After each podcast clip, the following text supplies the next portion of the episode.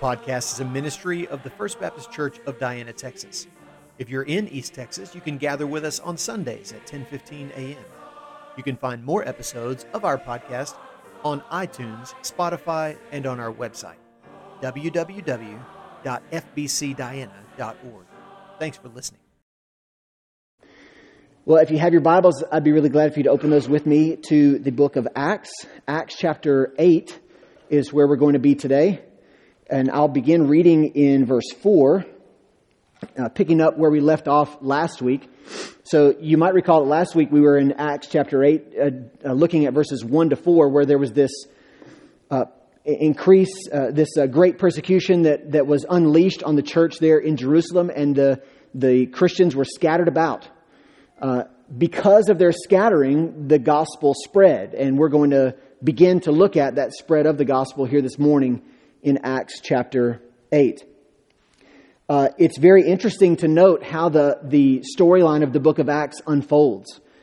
Uh, I'll mention it again during today's sermon, but uh, the way that Luke intends for the book of Acts to be read, he gives us indication of that by the way he opens the book. He repeats essentially what is the commission that Jesus has given to his disciples that Matthew closed his gospel with. Luke records it. Uh, Jesus might have given this commission many times. Uh, it seems as though uh, that they were the same kind of information that was passed down from Jesus to his disciples. The commission was to make disciples by baptizing and teaching. That's the way Matthew records it, the language he uses. Uh, Luke says that they are to uh, that Christ said to his disciples that they are to be his witnesses. And he even lays out a sort of geographical expansion of their witnessing project which is how Luke organizes the storyline of the book of Acts, interestingly. We're going to see that first expansion, that first concentric circular expansion from uh, Jerusalem uh, outward to that next people group, uh, to that next geographical location, that spread of the gospel of Jesus Christ and the spread, essentially, of Christ's kingdom in the world. Uh, the reason why the main point is behind me now is because I'll read it in a second, but you might not have time to write it down. So if you'd like to write that stuff down, feel free to begin doing that now. If you brought your own Bible with you, then you probably are already at Acts chapter 8. If you did not bring your own Bible with you, there might be, or there should be, a hardback black one like this in a seat back nearby, and you're going to be looking for page 862, 862. And as I said, we'll be looking for Acts chapter 8, and I'll start reading in verse 4 in just a moment. First, would you mind standing with me as we read this primary passage? Standing up while we read this passage is one of the ways that we show respect for God's word. So thanks for doing that with me this morning. Acts chapter 8, beginning with verse 4. Now, those who were scattered went about preaching the word. Philip went down to the city of Samaria and proclaimed to them the Christ. And the crowds, with one accord, paid attention to what was being said by Philip when they heard him and saw the signs that he did. For unclean spirits, crying out with a loud voice, came out of many who had them, and many who were paralyzed or lame were healed. So there was much joy in that city. But there was a man named Simon who had previously practiced magic in the city and amazed the people of Samaria, saying that he himself was somebody great. They all had paid attention to him from the least to the greatest, saying, This man is the power of God that is called great. And they paid attention to him because for a long time he had amazed them with his magic. But when they believed Philip, as he preached, the, preached good news about the kingdom of God and the name of Jesus Christ, they were baptized, both men and women. Even Simon himself believed, and after being baptized, he continued with Philip and seeing signs and great miracles performed, he was amazed. Now, when the apostles at Jerusalem heard that Samaria had received the word of God, they sent to them Peter and John, who came down and prayed for them that they might receive the Holy Spirit. For he had not yet fallen on any of them, but they had only been baptized in the name of the Lord Jesus. Then they laid their hands on them, and they received the Holy Spirit. Now, when Simon saw that the Spirit was given through the laying on of the apostles' hands, he offered them money, saying, Give me this power also, so that anyone on whom I lay my hands may receive the Holy Spirit. But Peter said to him, May your silver perish with you, because you thought you could obtain the gift of God with money. You have neither part nor lot in this matter, for your heart is not right before God. Repent, therefore, of this wickedness of yours and pray that the, pray to the Lord that if possible the intent of your heart may be forgiven you. For I see that you are in the gall of bitterness and in the bond of iniquity. And Simon answered, Pray for me to the Lord that nothing of what you have said may come upon me. Now, when they had testified and spoken the word of the Lord, they returned to Jerusalem, preaching the gospel to many villages of the Samaritans. Thank you, God, for your word. You can all be seated. This is a fascinating and very interest, interesting account, as I said, in the unfolding of the storyline of the book of Acts. In its context, uh, both in the book of Acts and in the broader uh, plan of God's redeeming work in the world, I think the main point that I'd like to uh, uh hold up and put on display from this passage is that God expands Christ's kingdom in the world through pre- the preaching of the gospel and through the conversion of sinners. But, as we see in this passage, there will be some who only appear converted for a time. God expands Christ's kingdom in the world through the preaching of the gospel, through the conversion of sinners, but there will be some who only appear converted for a time.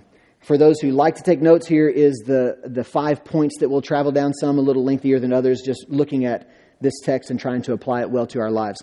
First, Philip preached the gospel. Second, the Samaritans hear and believe the gospel. Third, God affirmed the believing Samaritans, as we'll see, by the baptizing or infilling of the Holy Spirit. Fourthly, the repeated arc of the book of Acts, just taking note of the beauty of this repetition that we see. And then fifthly, considering this strange character of Simon the magician and what we might learn, especially with him being the, uh, an emphasis of this passage. Well, let's get straight to it with point number one the preaching of the gospel by Philip. Philip preaching the gospel. Well, recall, as I've already reminded you, uh, that, that commission that Christ gave his disciples, those who were his followers, back at the beginning of the book of Acts. In Acts chapter 1, verse 8, Jesus commissions his disciples, and he told them, You will receive power when the Holy Spirit has come upon you. So wait in Jerusalem. I'm going to send my Spirit to you. And when he comes to you, he will empower you to do the very thing I'm commissioning you or sending you out to do, which is you will be my witnesses in Jerusalem and in all Judea and Samaria and to the end of the earth.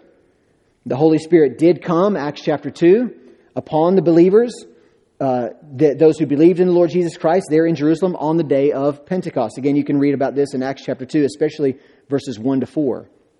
And those Christians who were baptized or infilled with the Holy Spirit, they immediately began doing the very thing Christ had commissioned them to do. So they, they got the message. Wait until you receive the Holy Spirit, then be my witnesses. They received the Holy Spirit, and immediately they began to be witnesses for the Lord Jesus Christ, Spirit empowered witnesses for Jesus.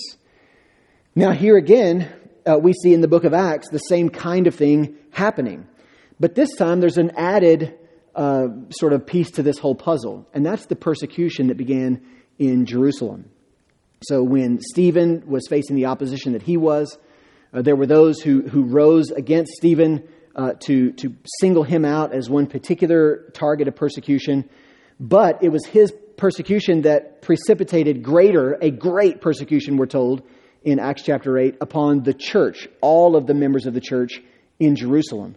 And as we talked about last week, it does seem as though a, a greater target of this persecution were those Hellenized Jews, uh, Jewish Christians uh, those who were Jewish by ethnic descent, Christian by belief, by practice, by following Jesus, but uh, culturally and linguistically, they were Hellenized or Greek uh, with their culture and their linguistics. So when the, the Jewish folks who rejected Christ as Messiah there in Jerusalem began to persecute the Christians for following Jesus, uh, these were an especially vulnerable portion of the Christian you know, group that was there in Jerusalem. It seems as though these were the ones that were mostly scattered about.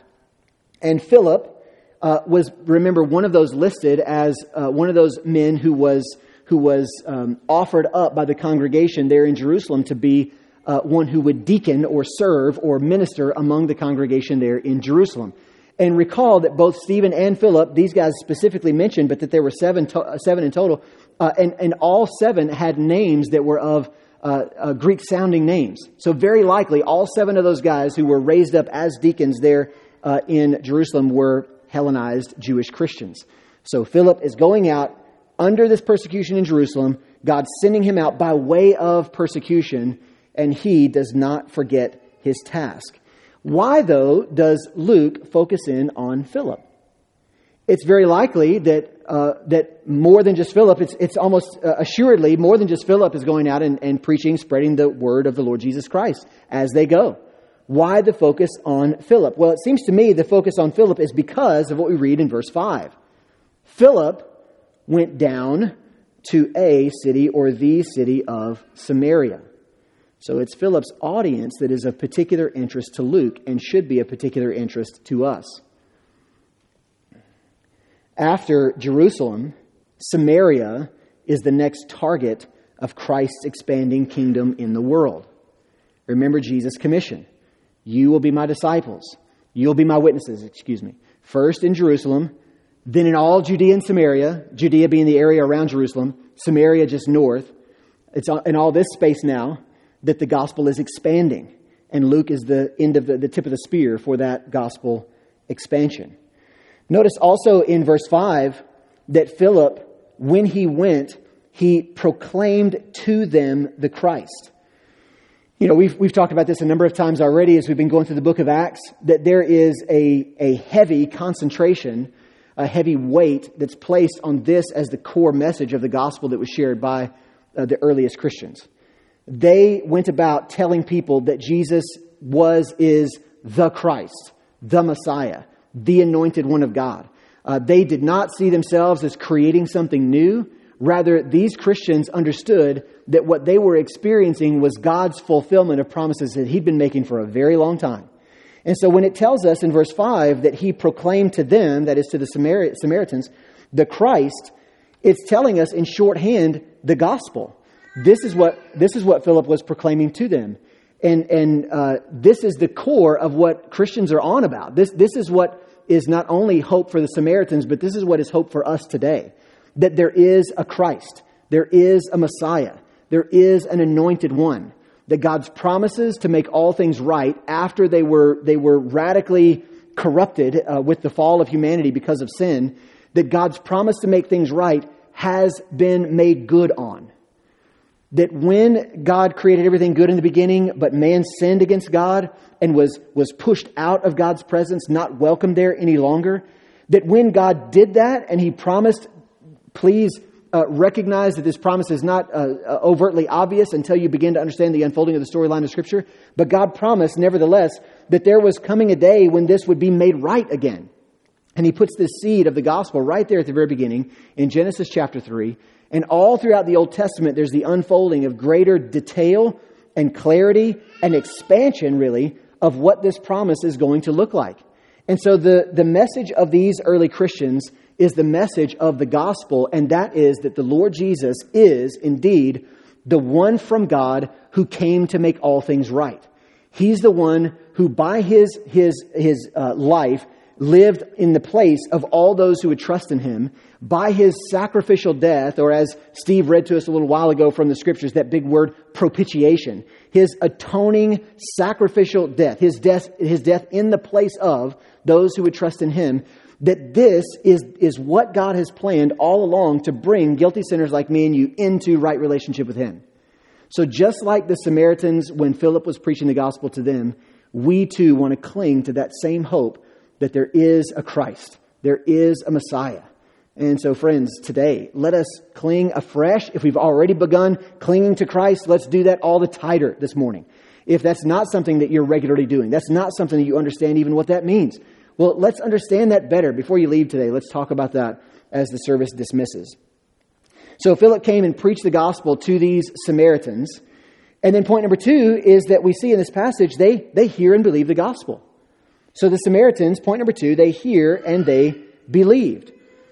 Well, what happened when Philip preached? We see in verse 6 that many of the Samaritans paid attention to what Philip said.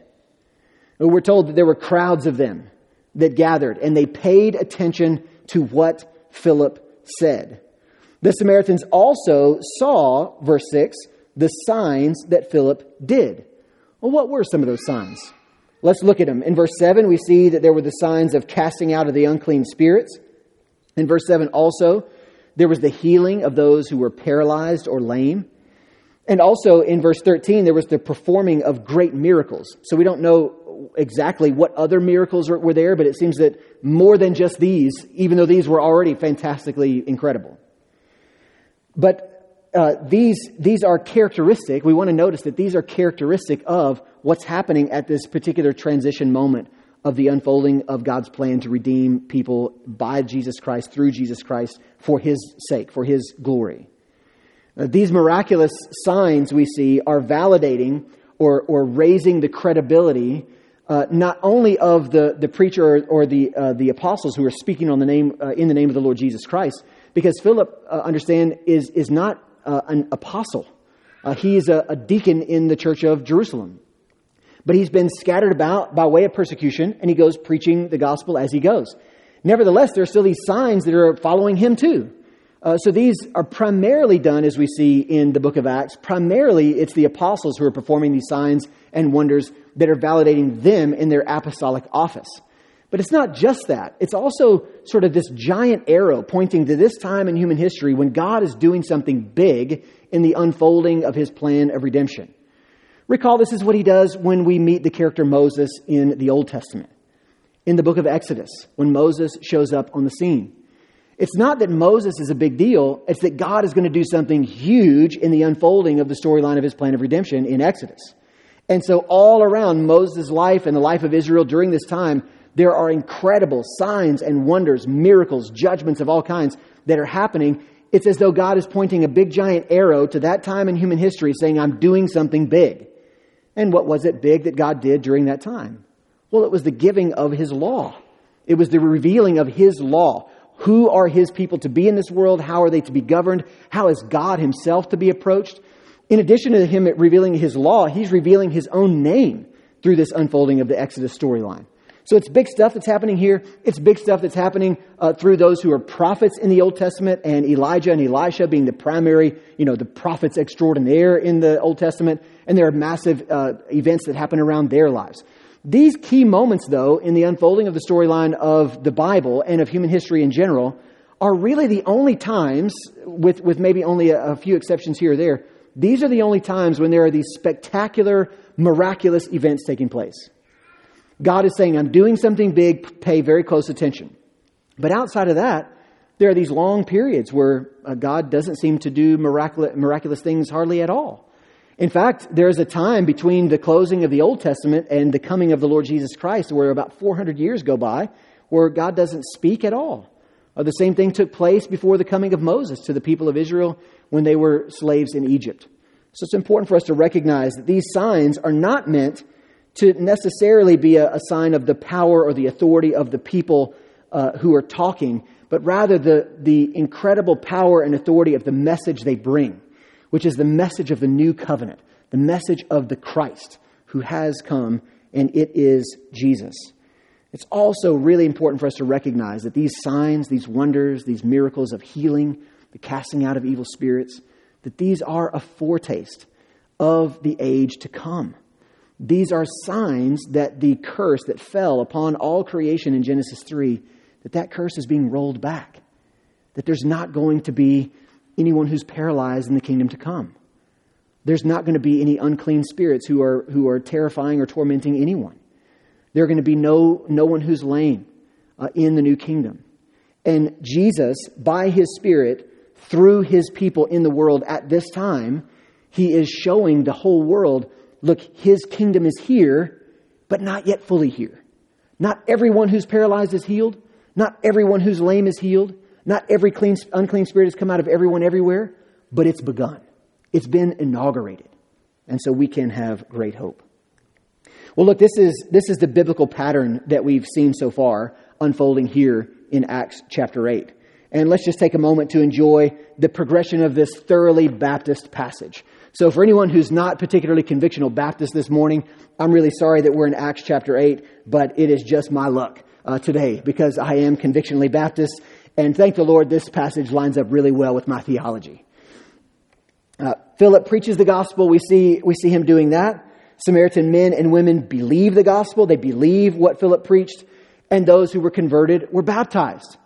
This is the progression. This was the progression in Acts chapter 2. It's the progression again here. It is when there is detail given about who is baptized, it's always those who believed being baptized. Uh, this is a wonderful uh, opportunity for us to recognize that baptism is the way that New Testament Christians, as it were, to, to borrow from Bobby Jamieson's language, they go public with their belief or faith in the Lord Jesus Christ. This is the way Christians announce to the world. It's how fellow Christians announce to the world that this person is one of us. It's a sort of uh, stamping of the passport of a Christian to say, yes, this one is of the kingdom of Christ. Uh, that's what baptism is. And so that's why there's no difficulty with verse 16 when Luke tells us they were baptized in the name of the Lord Jesus. Well, that doesn't, that doesn't uh, conflict at all with what Jesus commissions in Matthew chapter 28 because it's, the idea is, is that they are associated with this one who is the Christ, who is the Messiah. Uh, so Jesus is the second person of the Trinity. So for Jesus to say that his, his uh, commissioning of his disciples to baptize in the name of the Father, the Son, and the Holy Spirit, and that those who were baptized are baptized into Jesus' baptism or baptized in the name of Jesus, well, that's the baptism that they're talking about. They're pointing to the one that Jesus commissioned, which is baptism in the name of the triune God, of which Jesus is the one and only Savior. Uh, so there's no, there's no conflict that is there. But uh, again, this follows the same biblical pattern that we've seen already in Acts chapter 2. We're seeing it again here in Acts chapter 8. And uh, this, again, is, is the, the biblical pattern that we want to mimic in our own lives today. If you have more questions about that, want to talk through baptism later, uh, that would be one of many subjects I'd be so happy to talk with you about after we're all done. Uh, but there is something that's odd about the order of something that does happen here in this passage. So I want to acknowledge that, of course, belief and baptism are, are in their proper order here, uh, as, as is the case elsewhere in the Bible when that's explicit. But there is something that does seem possibly a little bit out of order. Or maybe this is a curious passage. What do we do with that reception of the Holy Spirit after they were baptized? What do we do with that? And what's up with that? Well, I'm glad you asked, and that brings me to point number three. And that is that God Himself affirmed the believing Samaritans. That's point number three. God himself affirmed the believing Samaritans. Let's look especially at verses 14 to 17. we see there in verses 14 to 17 that the apostles at Jerusalem, so recall, the, uh, most likely it was the Hellenized Jewish Christians who were scattered about. Uh, this is uh, one, certainly, of which uh, Philip is associated. He's, he's among that people group. But the apostles, and probably many, a good many of the Hebraic Jewish Christians, uh, stayed there in Jerusalem. Uh, the apostles, though, that are still there at Jerusalem, they hear that Samaria had received the word of God. And so they sent, so Peter and John go as sort of these apostolic representatives, this envoy from the apostles, Peter and John. In verse 15, they come down and prayed for them, that is, for the Samaritans, Samaritans who had believed and, and been baptized, those who, those who were believers in the Lord Jesus Christ, those who had received the word, verse 14. So, thinking about our context here. Uh, Peter and John came to them and prayed for them that they might receive the Holy Spirit. For he had not yet fallen on any of them, but they had only been baptized in the name of the Lord Jesus. So they, they were those who were believers. They had been baptized, publicly associated with the Lord Jesus Christ as Christians. But the apostles come and specifically lay their hands on them and pray for them that they might also receive the Holy Spirit. And indeed, we're told in verse 17, they did. Now, Luke doesn't tell us exactly how this reception of the Holy Spirit was made manifest. I think we're pretty safe, though, to assume that some of the same things happened in this instance as we already read about in Acts chapter 2. Now, it seems as though there are some specific things that happen in Acts chapter 2 that were unique to that first uh, coming of the Holy Spirit upon the people of Christ in the world. This, this rushing wind, these, these tongues of fire, these are meant to conjure up in the, uh, in the mind of the reader uh, the events that happened at the top of Mount Sinai. Uh, so this is, I think, uh, I think we have warrant to understand that these were one-time uh activities, one-time experiences. But the speaking with other languages or other tongues, it seems very likely that that's exactly what they would have done at this time in Acts chapter 8. Think about the way it's put in Acts chapter 2. Acts chapter 2, when they were filled with the Holy Spirit, they began to speak in other tongues or languages as the Spirit gave them utterance. And so Luke just tells us they received the Holy Spirit. He doesn't tell us how he knew that. But I think it's probably safe to say that there was some outside evidence that this took place. How else would he know? It's also interesting to note that Peter is going to use this very same argument in Acts chapter 11 about why the Gentiles, so not just Samaritans who were uh, mutt type Jews, they, they had other ethnicities in their lineage, not just Jewish.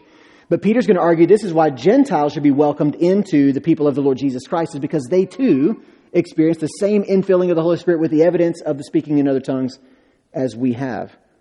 So again, it seems to me that that's a perfectly reasonable understanding. But the question that's really important is not so much what did it look like, but what does this mean?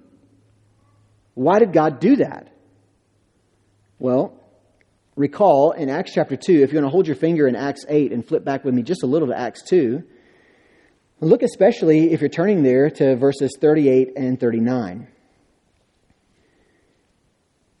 Peter, after he preached the gospel uh, to those who were gathered around there on the day of Pentecost, his closing, in, in the closing, in his call to how to respond to this preaching, he says this in verses 38 and 39 Repent, you know, turn from your sin, and be baptized, be associated with the name of the Lord Jesus Christ. Every one of you, in the name of Jesus Christ, for the forgiveness of your sins. And Peter's promise to them is that you will receive the gift of the Holy Spirit. So you be one who is associated with the name of the Lord Jesus Christ in the world. You be one who, who becomes a citizen of Christ, of Christ's kingdom, and you also will receive the same Spirit that these Christians have received before you. That's his promise there. Then he goes on and says, still in Acts chapter 2, for this promise, the promise, is for you and for your children, descendants of Abraham, and for all who are far off. All, everyone whom the Lord our God calls to himself.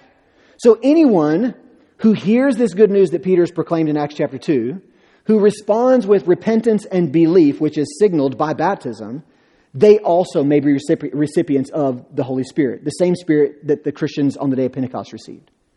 So, why then do the Samaritans receive the Holy Spirit in this way after they're being associated with the name of Christ? Well, it's to signal to the watching world and to, to the Samaritans, quite frankly, that the promise of the gospel is not just for those who are ethnically Jewish. Recall that this is a massive pivot point, and not a change in God's plan, but seemingly a pivot point in the observable plan of God unfolding. Up to this point in human history, to be a person of God, uh, to be someone who is right before God, or at least a covenant, uh, one who's in covenant, in good covenant with the, the Lord God of the universe, you had to be one who's of the Mosaic covenant. This is the way God had revealed himself. This was the covenant that he had revealed, uh, the, the, the way that you interact with him. But now Jesus comes on the scene saying that he is the, the bringer of a new covenant. And here are these folks saying that there is a new covenant, a, a, way by which people can have right relationship with God that's not through Mosaic covenant obedience, but rather by faith or belief or trust in the Lord Jesus Christ. And these Samaritans are ones who are not perfectly or purely ethnically Jewish. So for them to be believers is one thing, but for them to be put on display as God's own affirming hand says, yes, indeed these are participants in the new covenant with me. That is spectacular. And that is something worth celebrating over. That's something worth pointing out in a big, big way. And that's exactly what God does here. So the infilling of the Holy Spirit on, on the part of the Samaritans is to affirm them, God divinely affirming them as participants in the new covenant right alongside those Jewish Christ, Christians before them. So there's a quick question I want to try to address again very briefly uh, before we pass on to uh, to point number four. Uh, but that is, uh, there might be some who are wondering here today, or maybe you have conviction already about uh, should we expect tongues today or some second experience of the Holy Spirit after we've been converted? There are certainly good Christian folks who think that the answer to that question is yes. Uh, my mom and dad are those who are a part of a denomination who fully affirms the, the uh, second experience of the Holy Spirit with the evidence of speaking in tongues, and that every Christian should expect to see such things. Uh, I want to argue that we should not expect to see such things today, not because there's any one verse in the Bible that says that stuff has gone away, but rather by answering the question what did it mean when it happened in the New Testament? What was the meaning of it, and do we still need that meaning, meaning today? Is that, is that a way in which God is still uh, sort of displaying who is a beneficiary of the new covenant and who isn't? So recall that there were many unusual events, both in the Gospels and in the book of Acts, that we do not expect to see repeated. As I've already told you, big giant signs, a big arrows pointing to Jesus as the Messiah, Jesus as the Christ, his apostles as being those who are spokesmen for the new covenant of the Lord Jesus Christ in the world. Well, let me just give you a few examples of those things that I think all of us, no matter where we stand on the should we see tongue or should we hear tongues today, we probably all would agree that we don't expect Jesus to come again and to live and to die and be resurrected. That was a one time event. The Messiah came. He lived, he died, he conquered death, he ascended to the right hand of the Father. We expect when he returns, he's going to be doing something different than when he did uh, than when he came the first time. We also saw that there were apostles who were divinely set apart as the foundation of the early church. And this is New Testament language, not Marc Minter language. The foundation of the early church. And you don't lay again a foundation. You lay it one time and then you build upon it. Uh, we, we don't expect that there will be new books of the Bible that are written. Uh, we saw that there were, we, we read that there are new, there are apostles that existed during the time of the formation of the early church. Uh, there were those who spoke and wrote with the authority of Christ himself in the world. And we have their books as part of the canon or the rule or the standard of our written text. But we don't expect there to be more of that today. We saw this as something that did happen. Uh, God has revealed himself once and for all in the Lord Jesus Christ. These are the folks who wrote of him, told about what happened there, explained it a bit afterwards as Christ empowered them, uh, empowered and inspired them to do.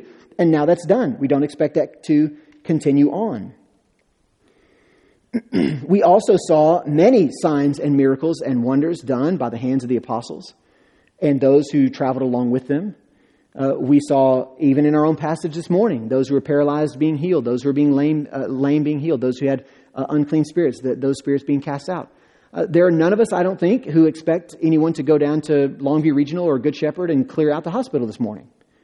Why don't you expect that? If you expect tongues, then you should expect that as well.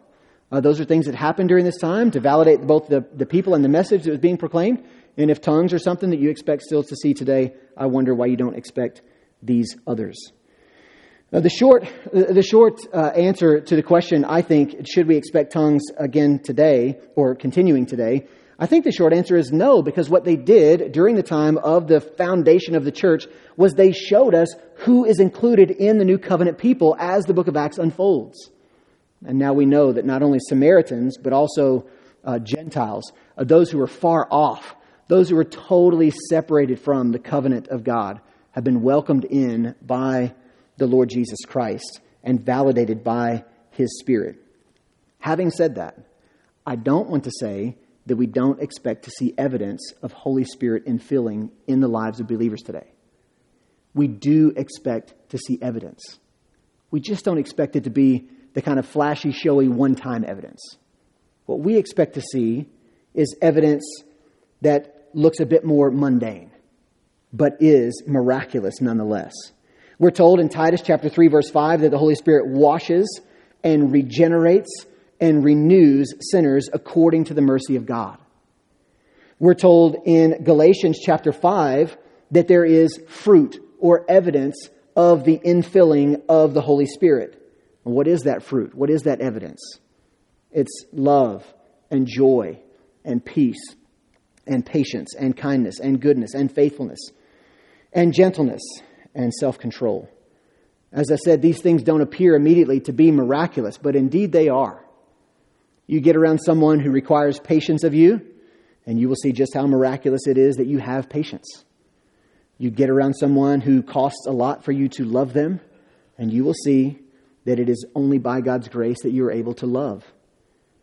Self control in the midst of temptations. Uh, again, all of these are not flashy. These are not things that will sell books or get on the front page of any newspaper or website, uh, but these certainly are evidence of the Spirit's work in our lives.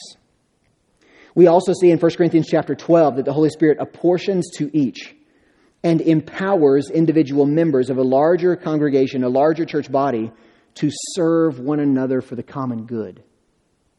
So, in our own individual lives, we see fruit, evidence of the Holy Spirit's infilling or baptizing us, coming to indwell us, and among the congregation.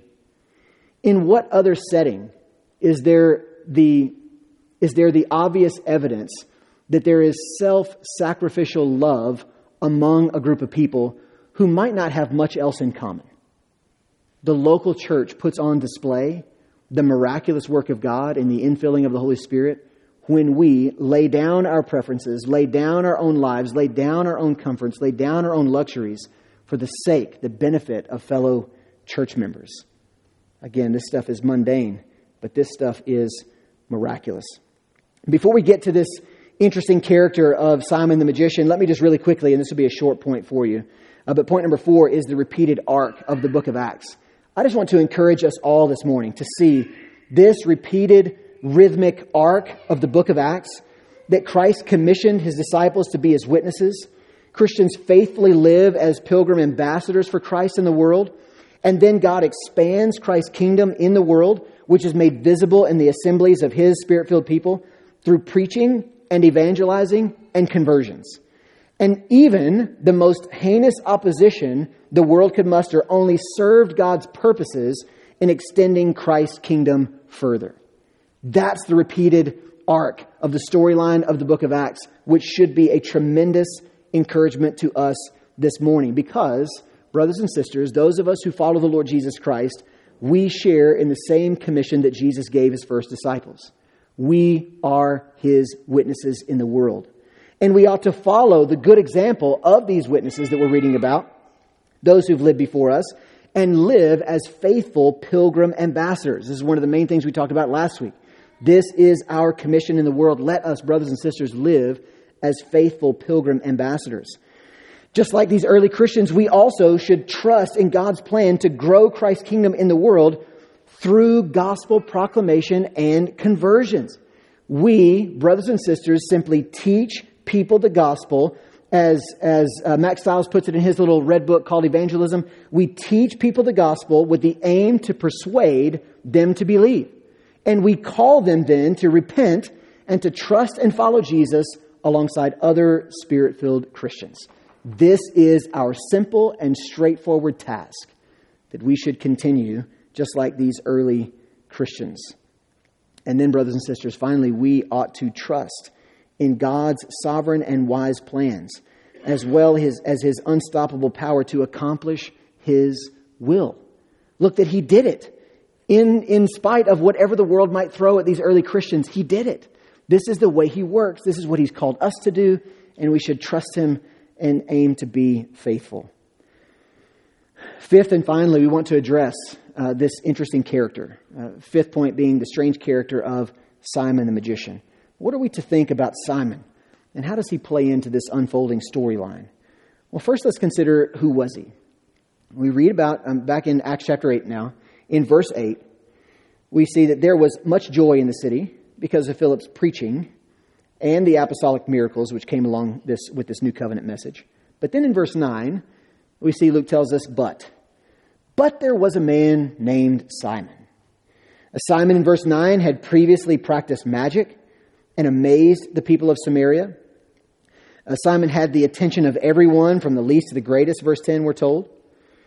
Uh, it is implied here in the passage, and I think validated by some, uh, some of the early writings of Christians who came after, uh, immediately after the, the apostolic age. Uh, but it's implied in the passage that Simon claimed deity. Uh, read it with me in verse 10 uh, the people were saying of Simon that this man is the power of God that is called great. This is this man is the power of God in the flesh, essentially.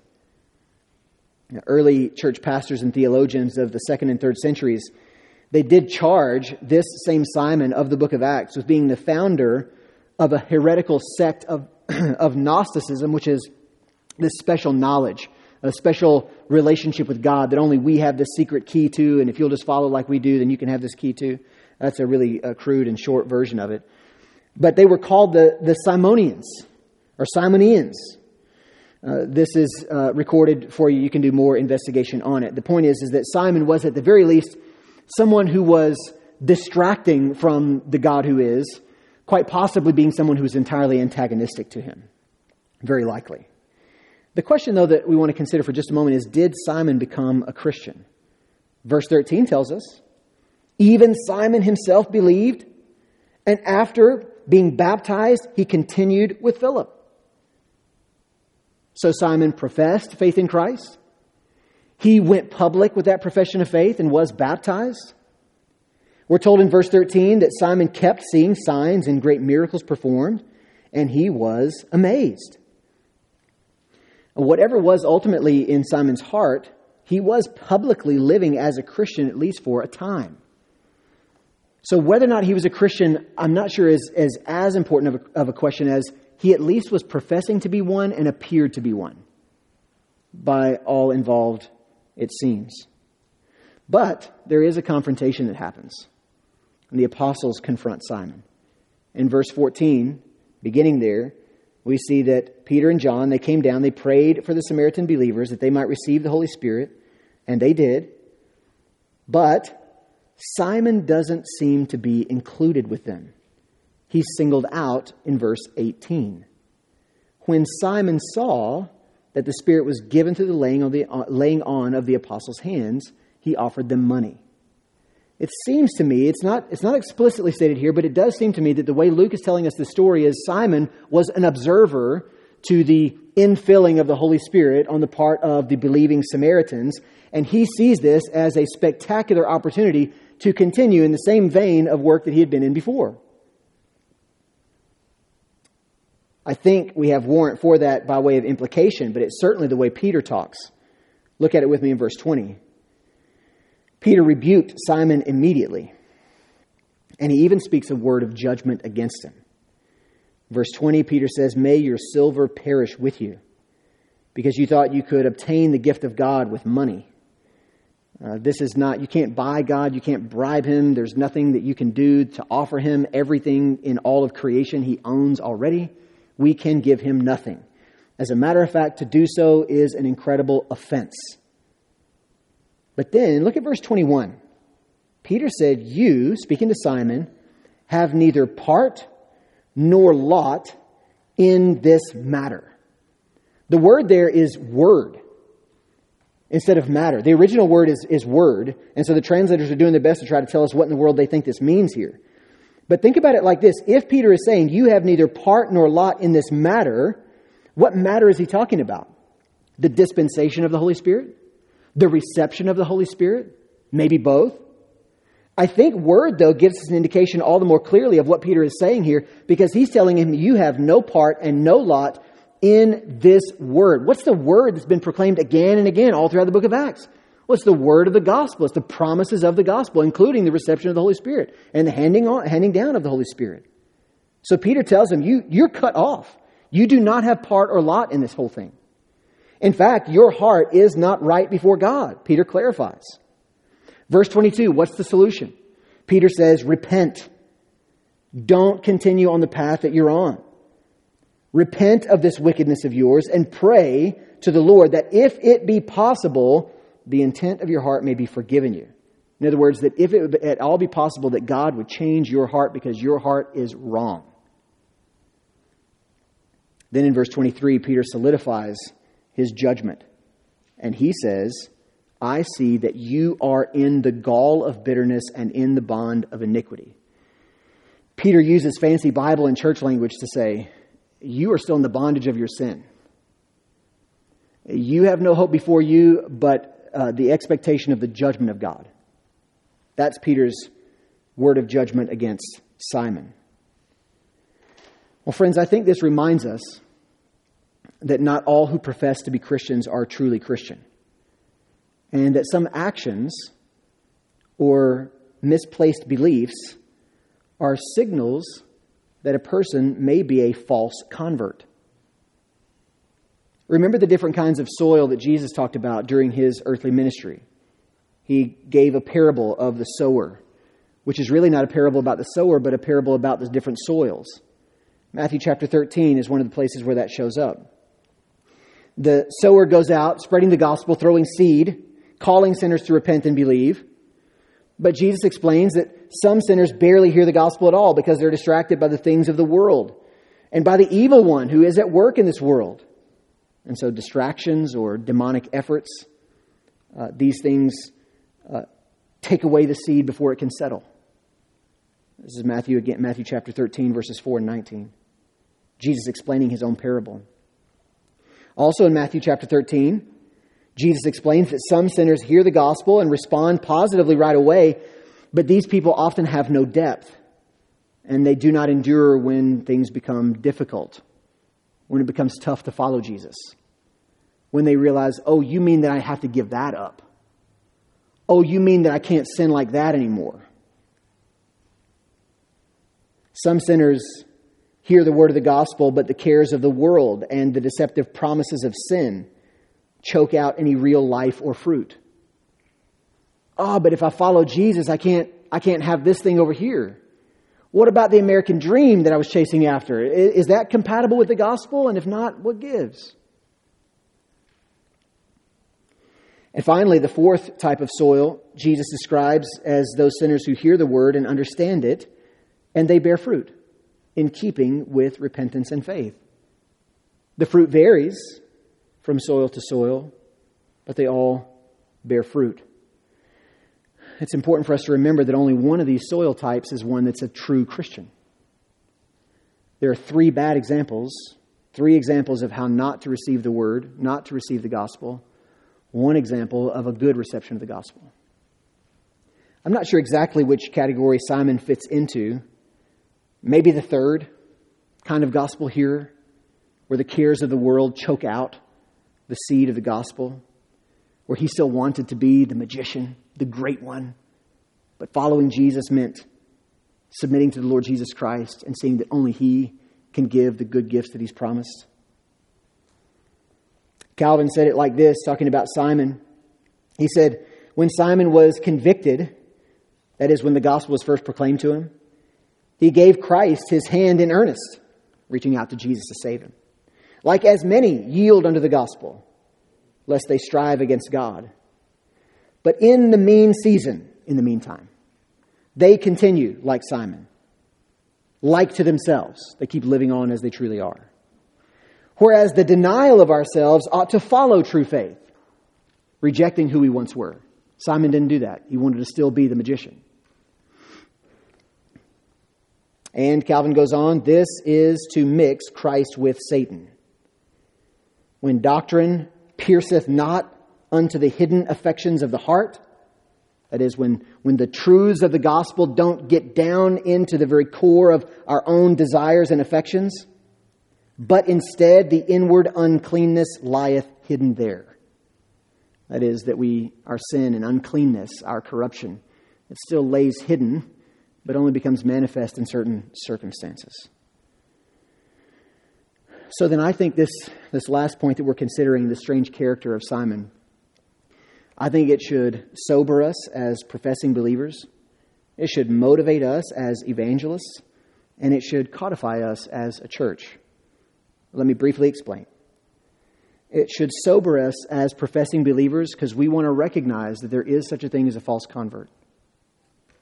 And we never want to take for granted, oh, that couldn't be me, possibly. We want to be sobered and recognize that we are prone to deceive ourselves.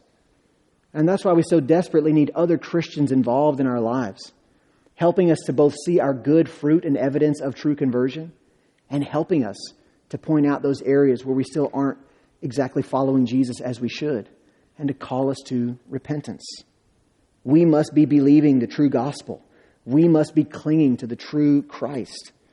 And we must have all of our worldly desires and ambitions subdued under the lordship of Jesus. Brothers and sisters, may we desire to have this. May we pursue it diligently. As I said, though, second, this should motivate us as evangelists for our friends and our family members, our neighbors, our coworkers, our classmates who say that they're Christians but have no evidence of such a thing.